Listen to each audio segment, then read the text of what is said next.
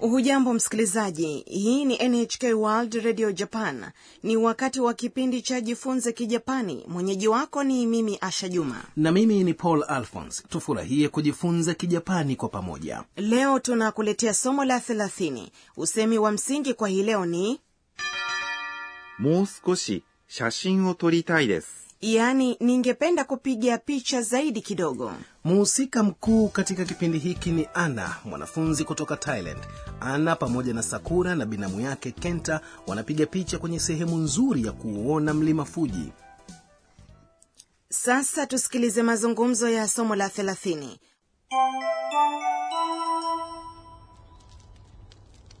あ、雨だ。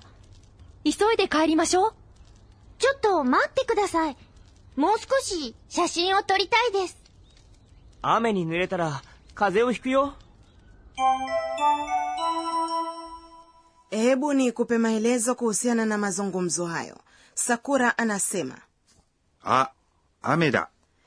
ah mvua imeanza kunyesha あ、 inaonyesha mshangao 雨 ni mvua だ。 ni namna ya kawaida ya kumalizia sentensi katika mazungumzo ya somo lililopita kenta alisema ikiwa kasagumo au wingu mfano wa kofia litatanda juu ya mlima fuji ni dalili ya mvua kunyesha kweli kumeanza kunyesha ndiyo sasa tukumbuke baadhi ya maneno yanayohusiana na hali ya hewa hali yenye jua ni 晴れ、 mawingu ni 曇り、 theluji ni 雪。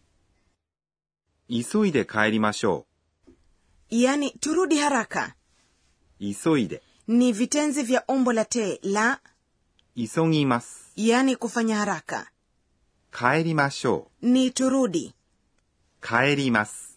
ni kurudi sehemu ya masi ikibadilishwa na kuwa masho ni usemi unaotumika kupendekeza kufanya jambo fulani pamoja katika somo la 16 ulijifunza ya kwamba kwa kutumia vitenzi vya umbo la te unaweza kuelezea baadhi ya vitendo vinavyofuatana je isoide pia inatumika katika muktadha huu kimsingi unaweza kusema ndiyo lakini kuna tofauti kidogo katika maana yake katika somo la 16 tendo moja lilifuata lingine hapa vitendo viwili vinatokea kwa wakati mmoja yaani unarudi ukiwa na haraka sio eti unaharakisha na baada ya hapo unarudi katika muktadha huu unaweza kutumia umbo la te kuonyesha vile unavyofanya kitendo kinachofuata turudi tena katika mazungumzo ya leo ana anasema ちょっと待ってください。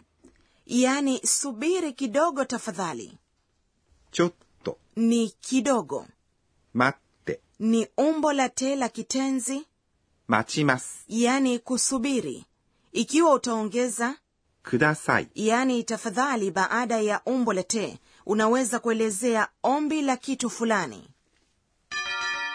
もう少し写真を撮りたいです。 ningependa kupiga picha zaidi kidogo huu ndio usemo wa msingi kwenye somo la leo もう少し、 ni zaidi kidogo 少し、 inamaanisha kidogo ni ya kiungua na zaidi ukilinganisha na choto ambayo ina maana sawa na hiyo 写真 ni picha を inaonyesha mtendwa 撮りたい。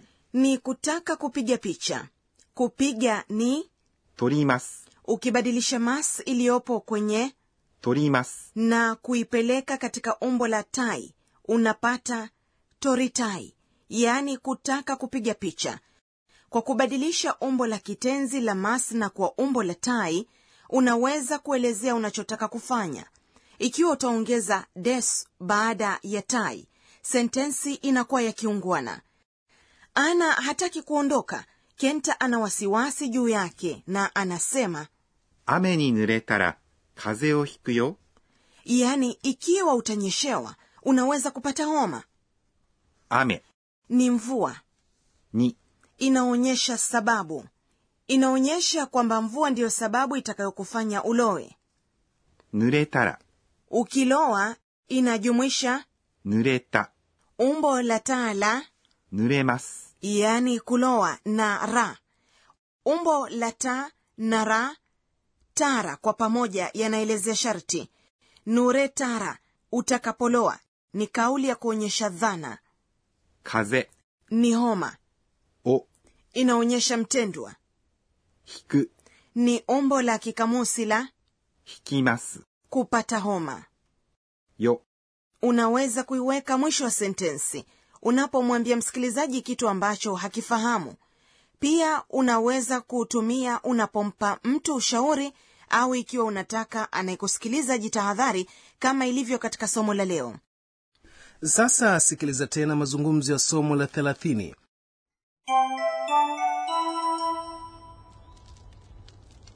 あ、雨だ。急いで帰りましょう。ちょっと待ってください。もう少し写真を撮りたいです。雨に濡れたら風邪をひくよ。 Na sasa ni wakati wa kona ya mwalimu tufundishe. Msimamizi wa kipindi hiki ni Profesa Kane Tokunaga atakayetufundisha mambo ya msingi kwa hii leo. Leo umejifunza ya kwamba tara inaashiria sharti.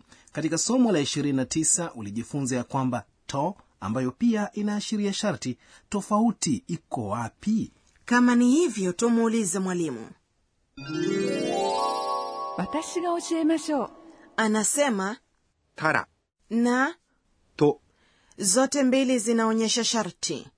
Ikiwa kitu kitatokea kutokana na sharti fulani, unatumia tara au to kuashiria sharti hilo, lakini utumiaji wa to unakuwa wa kiwango kidogo ukilinganishwa na wa tara. Unatumia to unapoashiria ya kwamba katika sharti fulani kuna kitu ambacho lazima kitokee, kiwe ni sheria ya maumbile au desturi na kadhalika. Kwa mfano, unapotaka kusema ikiwa utabonyeza swichi taa itawaka, hapa to inaunganisha sharti unapobonyeza swichi, 押します、 na matokeo yake taa itawaka. つきます、 Kwa hiyo unapotumia to unasema. 押すとつきます、 Katika muktadha huu pia unaweza kutumia tara na ukasema.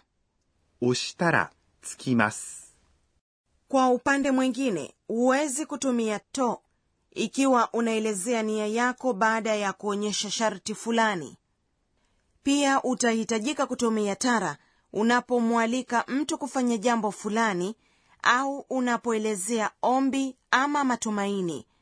Kwa hiyo unatumia tara kwenye sentensi kama vile 雨が降ったら帰りましょ ikiwa kutanyesha, turudi. Tara inaweza kutumiwa kwenye aina nyingi ya muktadha ukilinganisha na to. Kwa hiyo, ikiwa huna uhakika ni ipi itakayokufaa zaidi, ni vizuri utumie tara.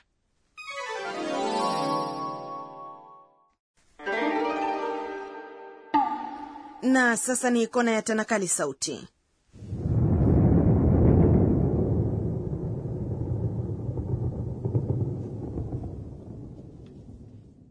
bila shaka hiyo ni ngurumo ya radi au siyo Ndiyo, kwa Kijapani unaielezea kama う、ゴロゴロ、 gorogoro pia hutumiwa kuelezea kitu kizito kinavyobingirika kisha ni sauti gani inayoashiriwa na neno lifuatalo コロコロ、 ni mlio wa ndege hapana korokoro inaelezea jinsi kitu kidogo na chepesi kinavyobingirika